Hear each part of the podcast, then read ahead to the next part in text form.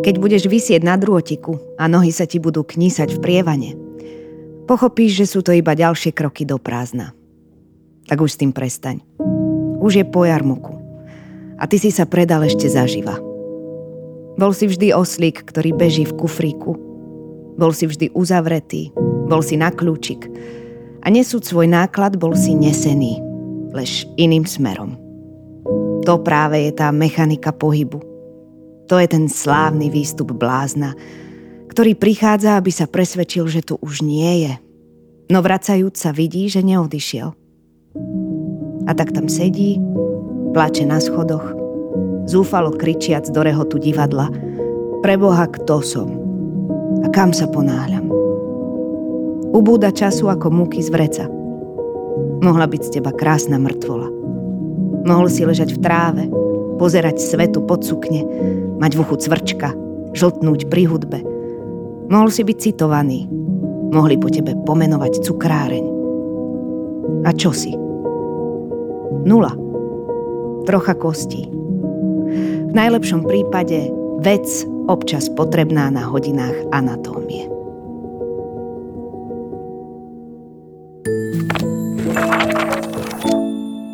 Zdravím vás, vítajte pri počúvaní podcastu Bánovecká knižnica, prostredníctvom ktorého chceme, aby vám zachutila literatúra. Kusky sladké, aj tie s možno trochu trpkejšou príchuťou, proste také, ktoré by ste si mohli oblúbiť, keď ich lepšie spoznáte. Volám sa Mirka Ábelová a spolu s našimi hostiami a hostkami vás prevediem niektorými literárnymi dielami. Hlas, ktorý ste určite spoznali, patril herečke Táni Pauhofovej, ktorá vám čítala báseň Miroslava Válka z absolútneho denníka. Táňu predstavovať asi nikomu veľmi netreba. Predsa len pár faktov na úvod. Narodila sa v Bratislave, študovala na Vysokej škole muzických umení, štúdium ukončila v roku 2005.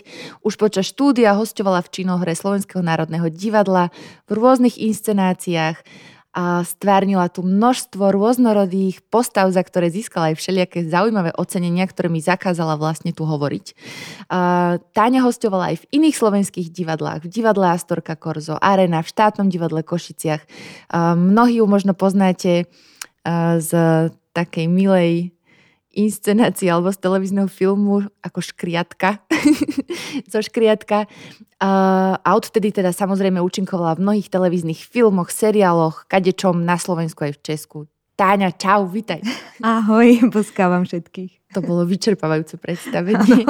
Táni, vybrala si si báseň od Miroslava Válka. Máš rada jeho poéziu? Veľmi, veľmi ja viem, že samozrejme je to autor, ktorého život je alebo môže byť vnímaný pomerne kontroverzne. Napriek tomu si myslím, že je to veľký básnik a veľmi mám rada všetky jeho zbierky a rada si ich čítam. Aj si videla dokument, ktorý o Miroslavovi Valkovi natočil Patrik Lančarič? Mhm, videla. A čo aj som, sa, aj som sa snažila čítať um, veľmi veľa vecí, lebo to je taká moja celoživotná um, dilema, akým spôsobom, e, či sa vôbec dá autor, ale to je úplne jedno, že či literát alebo vôbec tvorca um, a jeho život oddeliť od jeho tvorby.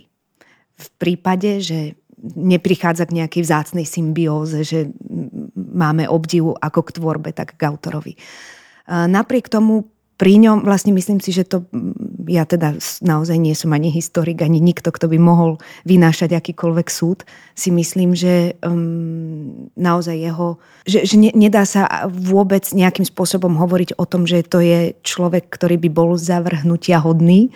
Myslím si, že ku koncu bol to veľmi nešťastný človek, hľadajúci seba aj Boha a, um, a vôbec ako keby seba spýtujúci sa. A to veľa z tých vecí sa práve dá v jeho práci nájsť. A, a obdivujem spôsob, akým dokáže prosto zachytávať doslov tie svoje otázky a hľadania. Ja som tiež videla ten dokument a prišiel mi skutočne úžasný. Práve preto, že prinášal všetky, všetky možné pohľady na tie aj viac aj menej komplikované veci, ktoré teda Miroslav Válek vo svojom živote mal a, a sa mu diali, aj si ich sám robil a zažíval Takže vlastne aj, milí posluchači a posluchačky, ak nás počúvate a máte radi Miroslava Válka a ešte ste aj nevideli tento dokument, určite vám ho odporúčame. Aj keď ho nemáte radi, tak myslím, že to za to stojí, pretože ja som vždy za, za nejaké rozbíjanie v tomto prípade, keď sa bavíme o tom, že ako spoznať človeka alebo pochopiť, je za, som za rozbíjanie jednoznačností. To znamená práve pozrieť sa na, na tie veci z čo najväčšieho množstva úhlov a skúsiť to nejakým spôsobom pochopiť a plus nezabúdať e, vnímať aj ten dobový kontext, že pozerať sa na veľa vecí z dnešného pohľadu je podľa mňa trošku na škodu. Odkedy máš ty vlastne rada poéziu a básne? Od malinka, tak všetky deti vlastne sa najprv stretnú podľa mňa s poéziou, keď sa učia už či s rodičmi alebo v škôlke sa učia rôzne rímovačky a tak ďalej. Potom všetky pesničky sú vlastne zhudobnená poézia istým spôsobom. Takže že ja si myslím, že ešte skôr ako s príbehom v próze sa stretávame s príbehmi v poézii ako deti.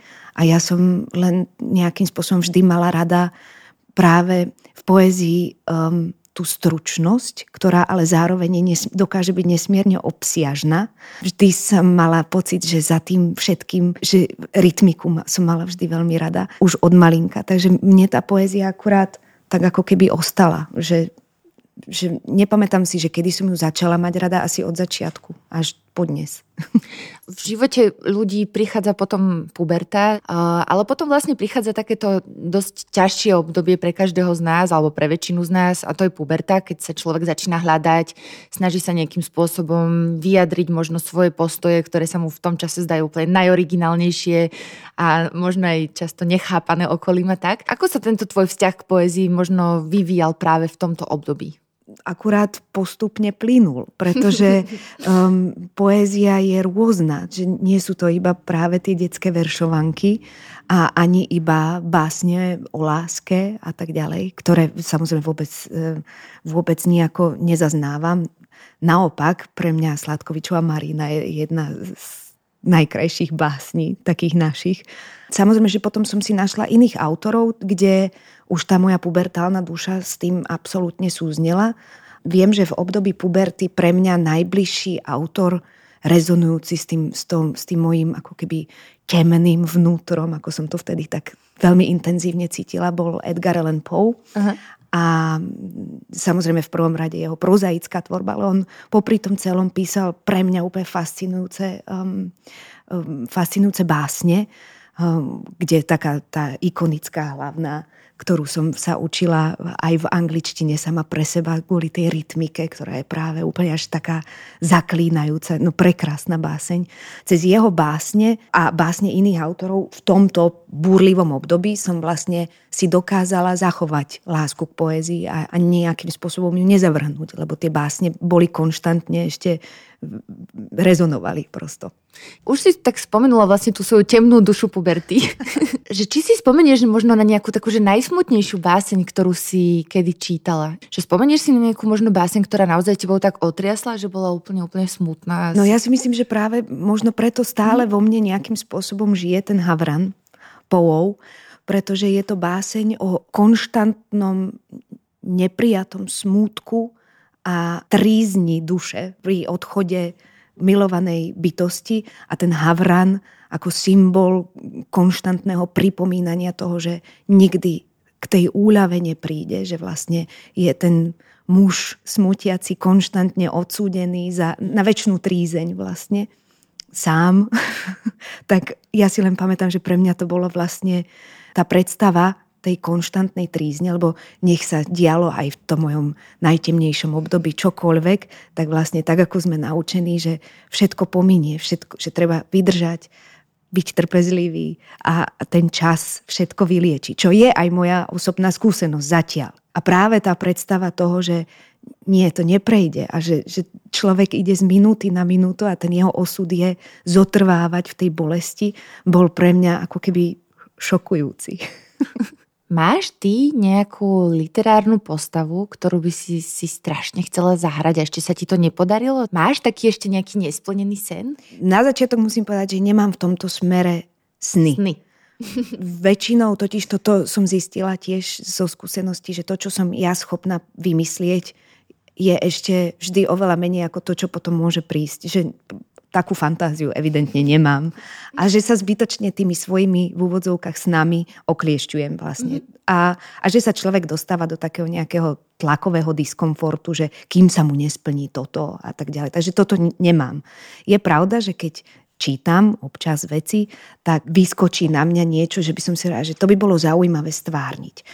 Je pravda, že zatiaľ paradoxne som vždy inklinovala skôr k mužským postavám. Mm. Napríklad, keď to mám tak, že jedno za všetko, Eugen Onegin. To, to bola vždy pre mňa taká, že niečím veľmi pútavá postava, ktorú som si rád, že by mohlo byť veľmi zaujímavé zahrať. Jága, Richarda III. Ako keby skôr tie, tie mužské postavy, čím nehovorím, že neexistujú dobre napísané ženské. Ale ak bolo vždy niečo také pre mňa dráždivé, alebo dráždivejšie, tak to bolo toto. Prečo? Neviem ešte. Ani to zatiaľ nejak extra neskúmam, ale možno, že, že sú napísané e, česť a sláva všetkým vynikajúco napísaným ženským postavám, ale veľakrát sú to také tie buď ženy trpiteľky, alebo um, prechá, ako keby... Um, že, že tá, tá psychológia tých postav mužských mi príde oveľa vlastne je napísaná tak zaujímavejšie. Ale teraz som to naozaj veľmi zjednodušila. Hey, ale ako väčšia výzva možno to príde. Áno. Ale a... bez toho, aby to bolo, že á, máme herečku na javisku, tak o chvíľu bude plakať, samozrejme o chvíľu bude kričať, o chvíľu sa bude chúliť niekde, o chvíľu sa bude triasť a potom vyletí do nebies. Akože, keď to naozaj veľmi, veľmi zjednoduším, ale vie, vieš, čo myslím. Lebo to sú väčšinou tie, či už ako za mladí, keď som hrala, to sú tie romantické, mladé hrdinky, potom prichádzajú tie ženy e, ktoré e, ubíjame životom a buď teda kričia, trpia, plačú vo vnútri a navonok sú Dokonale, deštruktívne, alebo deštruktívne, ako bola Heda Gablerová napríklad. A tak. Um, ale že vyslovene taká tá... Nenašla som ešte takú ženskú postavu, ktorá by pre mňa bola v tomto natoľko dráždivá. A možno, že tá dráždivosť je pre mňa práve tým, že viem, že len tak ľahko sa nenájde niekto odvážny, kto si povie, že Eugena Onegina bude hrať žena. Že ešte aj tá nemožnosť vlastne ten rozpor to robí takým zaujímavejším a lákavejším. A ty si nikdy neskúšala písať básne? Ale čo si, ja vôbec nemám dar reči. Vôbec. Ja sa práve, že snažím byť kvalitný interpret. Naozaj myslím si seba reflektívne, že nemám dar slova. Asi sa snažím seba prepožičať na to, ako byť dobrým interpretom, ale ešte som asi nedozrela na to, aby som ja si dokázala natoľko veriť, že môžem niečo povedať takého za, za seba, čo by mohlo byť pre niekoho zaujímavé. Keď sme sa pred začatím nahrávania rozprávali, tak si mi povedala, že máš predsa trochu bližší vzťah napríklad k zahraničnej poézii. Ktorá literatúra ti teda možno bližšia? Keby som si musela vybrať, že naozaj nemám inú možnosť, že musím si vybrať, tak ruská literatúra, um, keď dáme teraz preč naozaj všetku politiku, ktorú do toho neťahám, ale tá veľká ruská duša, ktorá v tej literatúre je, je pre mňa tak neuchopiteľná, ale zároveň je to tak plné a tak fascinujúce, že toto objavovať a vôbec dokázať zhmotniť je v niečom oveľa vlastne náročnejšie a väčšia výzva, ale vzrušujúcejšie na to objavenie, ako tá francúzska, ktorá je predsa len taká konvenčnejšia. Ale teraz som to naozaj veľmi zjednodušila. Prečo teda máš radšej tú zahraničnú poéziu, keď sme sa už toho dotkli? To nie je, že mám ju radšej, radšej mám ju, mám asi, Alebo máš asi viac, viac o nej viem, áno, viac, mm-hmm. viac sa ku mne dostávala. Tak samozrejme myslím, že všetci kompletne česť a sláva možno nejakým jednotlivcom eh, sme poznačení povinnou literatúrou a spôsobom, ako sa povinná literatúra prezentuje. To znamená, to sú tie naše básne, na základnej škole, no tak človek to berie naozaj, že to je povinná jazda a nikto ho, keď nemá výborného pedagóga, učiteľa alebo neskôr profesora alebo rodiča, ktorý si sadne a tomu dieťaťu objasní krásu tej básne, ale aj tej reči, aj tých slov, tak je to povinná jazda, ktorá je naozaj, že musíme sa teraz naučiť tento kúsok a vôbec neviem ani vlastne o čom to je a nebaví ma to a je to otravné. To je ako keby taký ten princíp z tej základnej školy, ktorý si väčšinou nesieme. A potom je už na jednotlivcovi, buď sa stretne v nejakej situácii v živote, že má možnosť to objaviť inak, tú istú báseň, ktorá bola peklom na základnej a nájde v nej tú krásu. A to sa mne vlastne si myslím postupne stalo. Ani ja som nedokázala oceniť na základnej škole krvavé sonety hviezdoslavové alebo ako čitateľ. A hlavne si myslím, že je to ešte príliš aj skoro, že, že vlastne dieťa na to na tej základnej škole nie je úplne pripravené ani na tú reč a tak ďalej, že, že nikto mu nepovie, akým spôsobom to má čítať. A že tie, tie slová vlastne, ktoré už sa vytratili a, a kedysi boli, tak sú vlastne fascinujúce a že majú takú šťavu a tajomstvo v sebe, že to stojí za to ako keby objavovať. A až vlastne to prišlo postupne na tej Vysokej škole muzických umení. Ty si už spomínala vlastne uh, Štefana Bučka, ktorý na VŠMU učí prednes. Čo je najťažšie na tom, keď chceš dobre interpretovať ten text, keď ho chceš prednášať? Keď chceš interpretovať báseň, ale to je jedno, keď chceš interpretovať čokoľvek, tak v prvom rade si myslím, že by si mal vedieť, čo je to, o čom a prečo. A to ako už potom to príde. Lebo keď veľakrát interpret netuší, tak potom je také až utopistické očakávať od toho diváka, že on na to príde namiesto toho interpreta. Takže musí nejakým spôsobom no, rozumieť a s nejakým spôsobom sa tomu oddať na tú chvíľu. Poďme k ďalšej ukážke, ktorú si vybrala. Už sme sa párkrát jej tak trochu aj nenápadne dotkli, súvisí tak trochu aj s hodinami literatúry, súvisí tak trochu aj s povinným čítaním, dokonca aj s prednesom a s rôznymi hviezdoslavovými kubínmi. Ty si vybrala ako ďalšiu ukážku Zuzanku Hraškovie. Tento Pre... mordor Tento slovenskej mordor. poézie, áno. Prečo?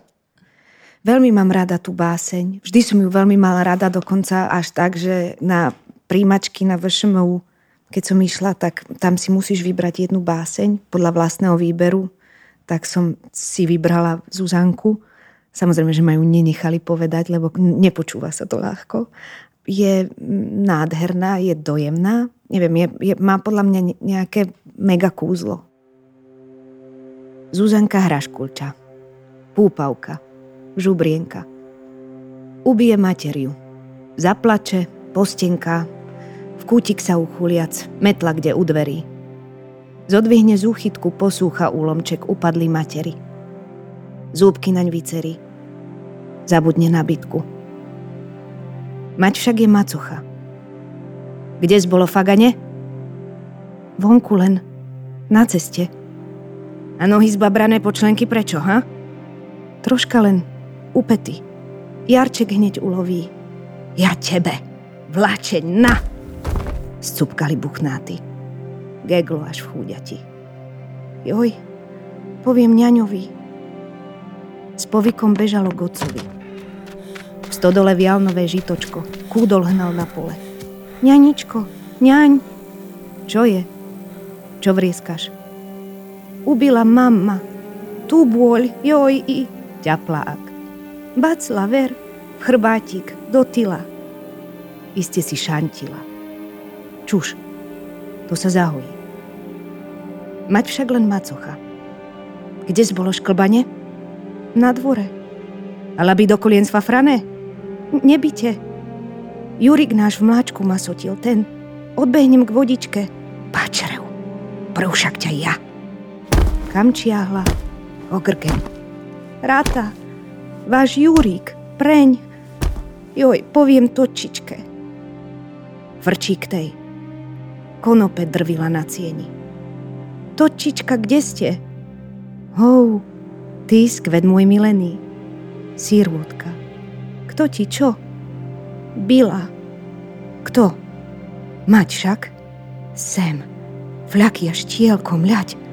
Vlčica macocha. Otec? No, tetrov, viem. Hrom, len sa otrasiem, pôjdem jej nakydať. Mať však vždy macocha kde zbolo lagane? Pod stenou iba, hej. A čunky zbrizganej, Vigan? Zafrklo spod koča. Jurík však, preziarok k lavičke. Bodajs. Ho za vlásky z nôh strhla, vliekla tak. Krvičky za ním šľak. Joj, poviem mamičke. Fikajúc prihnalo na cmiter. U hrobu poklaklo. Bolestnú zodvihlo žalobu. Mamičko, nespíte, vstaňte. Veď po svite. Si Zuzičku. Macocha, zaz ju až zranila, pozrite. Boľka, špie, dúchnite, ochlate hlavičku. Privínte, pohľadte, skorej mi zacelie. Nedajte byť viac.